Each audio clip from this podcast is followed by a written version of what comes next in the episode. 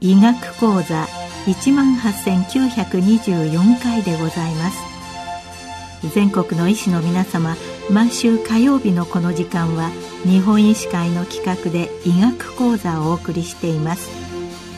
今日は冠動脈疾患患者における抗血栓療法について東邦大学医療センター大橋病院循環器内科教授中村雅人さんにお話しいただきます。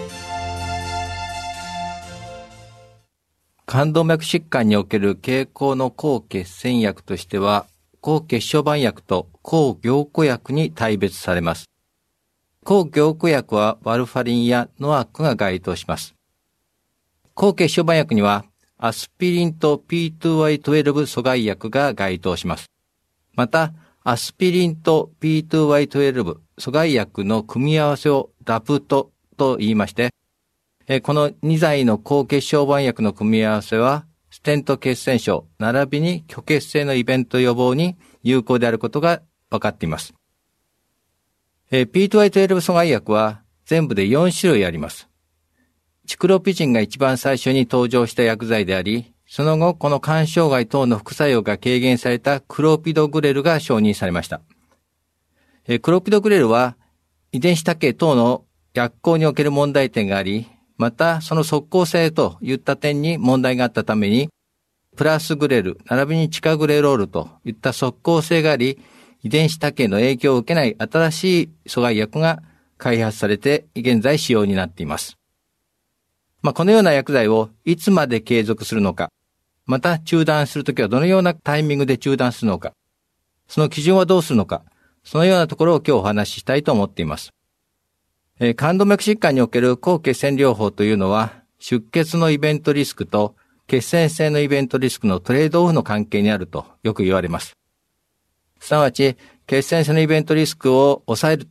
このために強力に抗血栓療法を行いますと、出血のリスクが高まります。したがって個々の症例のリスクを評価し、そのリスクに基づいた対応というものをガイドラインでは強く推奨しています。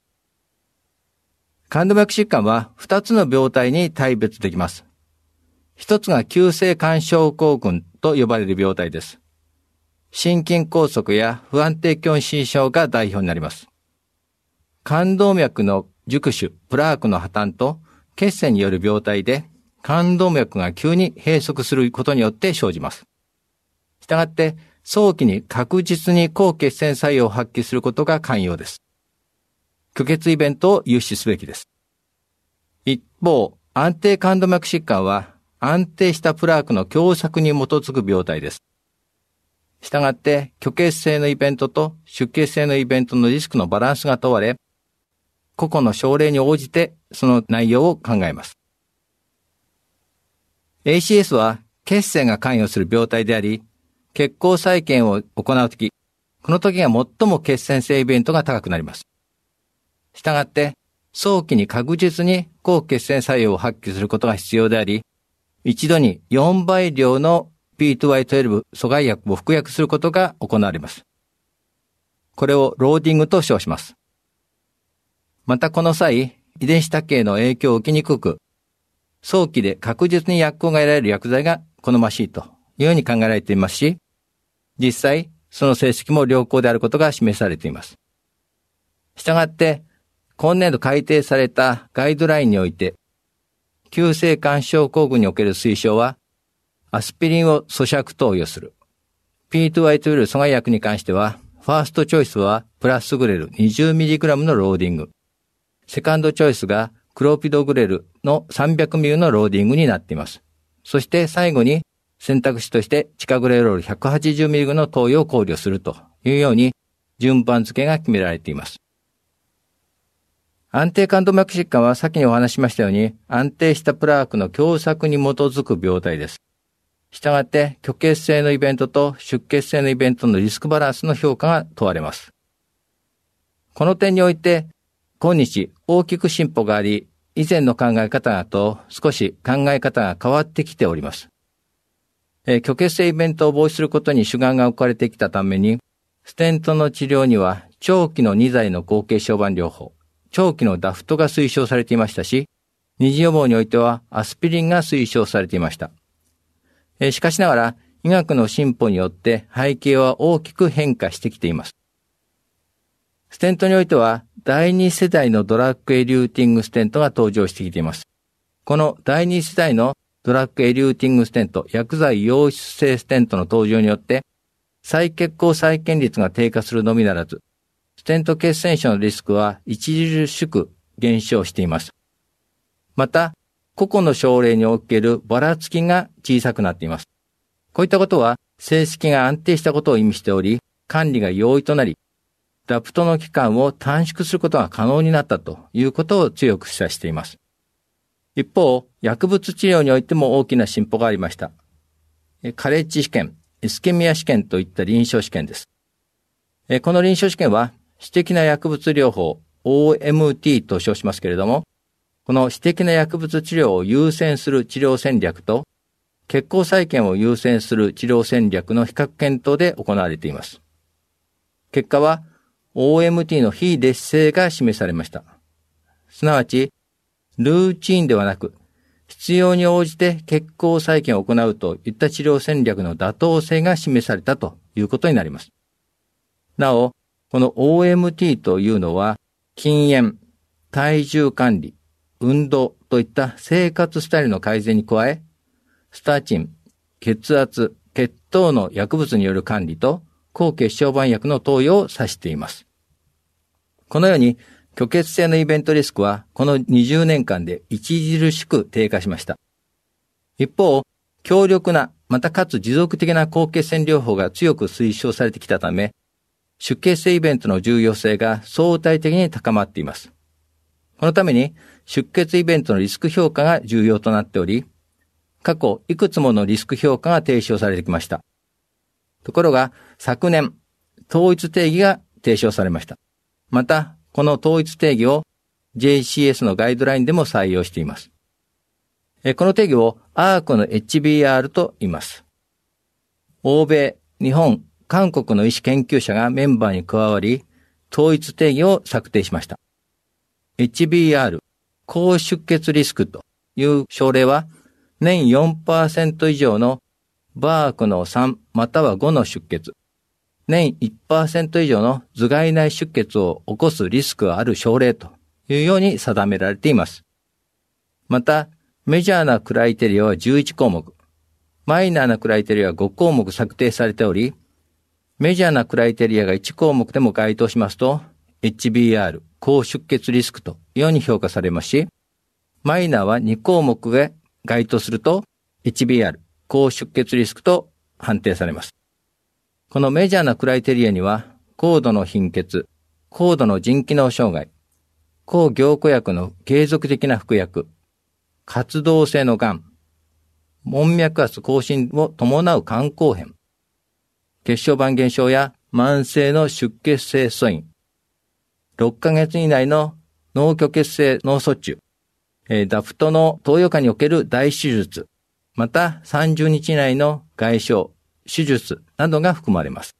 まあ、このような症例が長期の高血小板薬、高血栓薬を飲むと年4%以上の出血リスクがあるというように考えられるわけであります。このバークの3、バークの5の出血というのは、ヘモグロビンが3以上の低下で輸血を伴う外科的な介入が必要である。または血管作用薬が必要とする。そういった出血であり、頭蓋内出血、致死的な出血も含まれます。すなわち、非常に大きな出血といったものを意味しています。今お話ししました、このアークの HBR、この概念が日本、世界、あらゆるところで精力的に研究が行われ、その各国における妥当性が検証されています。スイスではベルン PCI レジストリ、ニューヨークではマウントサイナイがレジストリの検討してますし、本邦においてはクレドー京都、並びにペンドラムの解析が行われています。いずれも6000例以上の大規模な実臨床のレジストリー研究であり、結果はほぼ一貫した結果が示されています。すなわち、HBR、高出血リスクに該当する症例は、非該当例と比べて約3倍の大出血リスクがあります。また、この HBR、高出血リスクに該当する症例というのは、全体の患者さんの中の約40%から50%に当たります。加えて、日本のガイドラインでは、日本固有の因子を出血リスクとして考えるように加えています。と言いますのは、患者背景が欧米と大きく異なっているからです。日本における患者像というものは、平均年齢が欧米諸国よりも約10歳ぐらい高齢でありますし、体重にすると約20キロぐらい低体重になります。また、糖尿病の頻度が10%以上高頻度になります。まあ、そういったことを受けて、本邦においては、低体重でフレイル。まあ、こういった女性は非常にリスクが高い。また、心不全合併、末梢動脈疾患合併、こういった症例も出血リスクが高いということが分かっています。本邦においては、糖式の症例が多いですし、高齢でも80歳以上の超高齢者が非常に多いことも分かっています。また、そういう方が非常にリスクが高いことも分かっています。こういったことを受けて、日本のガイドラインでは、今お話したアークの HBR に加えて、低体重フレイル、透析を含めた腎臓病、末梢動脈疾患、心不全、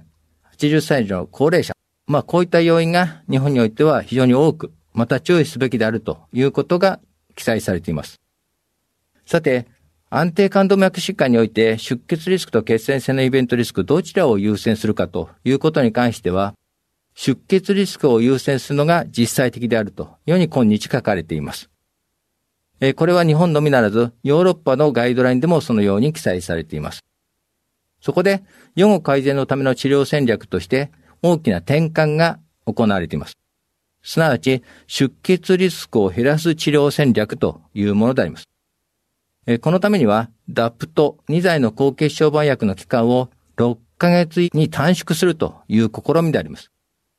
DAPT を中止した後の高血小板薬は単剤ということになりますけれども、高血栓性のイベントリスクを維持するという目的で、アスピリンが当初は推奨されていました。10以上の臨床試験が世界的あらゆる国で行われて、まあその結果はほぼ一貫した成績になっています。6ヶ月の2剤の高血小板薬と12ヶ月以上のダプトの比較検討試験でありますけれども、ネイスと言いますと、出血プラスメイス、虚血性のイベント、この両者を合わせたトータルでの有効性というものが比較され、6ヶ月のダフトの非劣性が示されています。すなわち、6ヶ月のダフトでもトータルでの有効性、安全性においては遜色はなかったということであります。えー、しかしよく見てみますと、実は出血はダフトの期間を短くすると優位に減るんですけども、心筋梗塞やステント血栓症はむしろ若干増えるという結果になっています。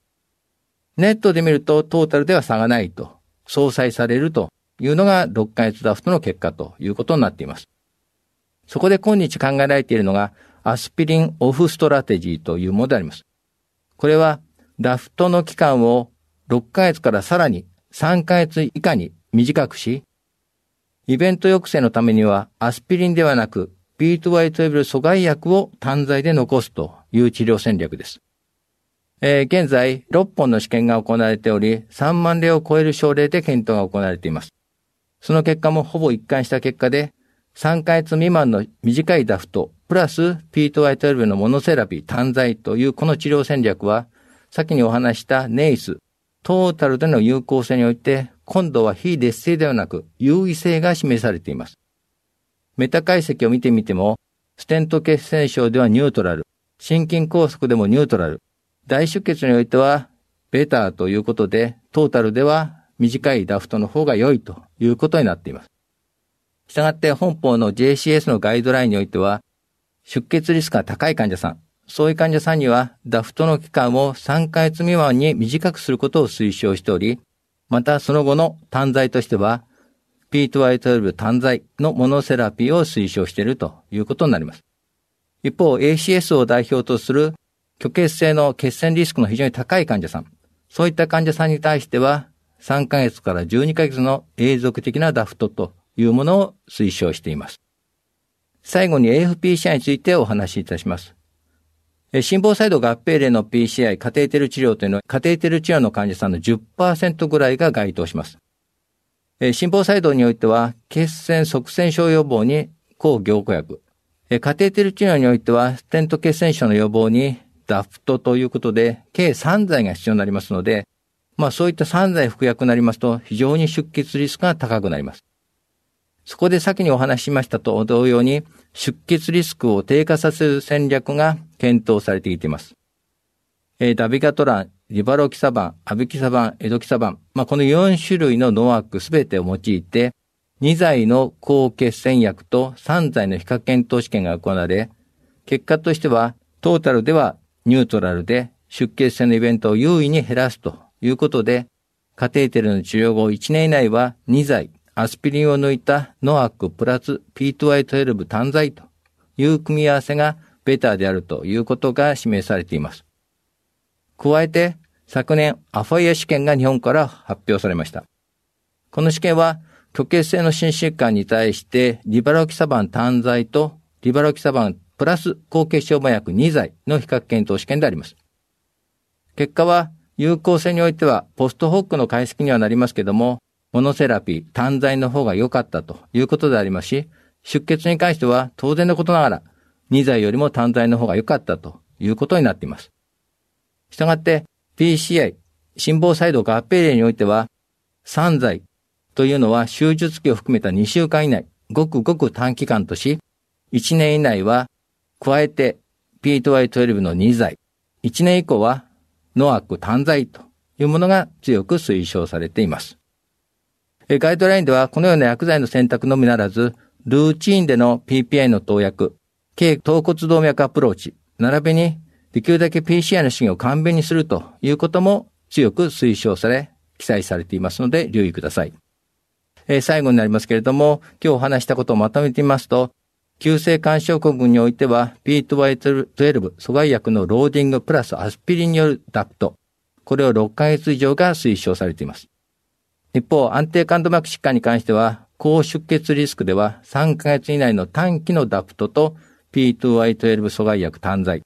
AF を伴った PCI 症例では2剤を1年以内、1年以降は NOAC の単剤。これが推奨される処方箋ということになっています。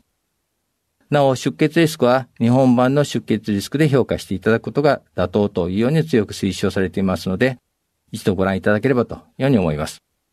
今日は冠動脈疾患患者における抗血栓療法について、東邦大学医療センター大橋病院循環器内科教授中村正人さんにお話いただきました。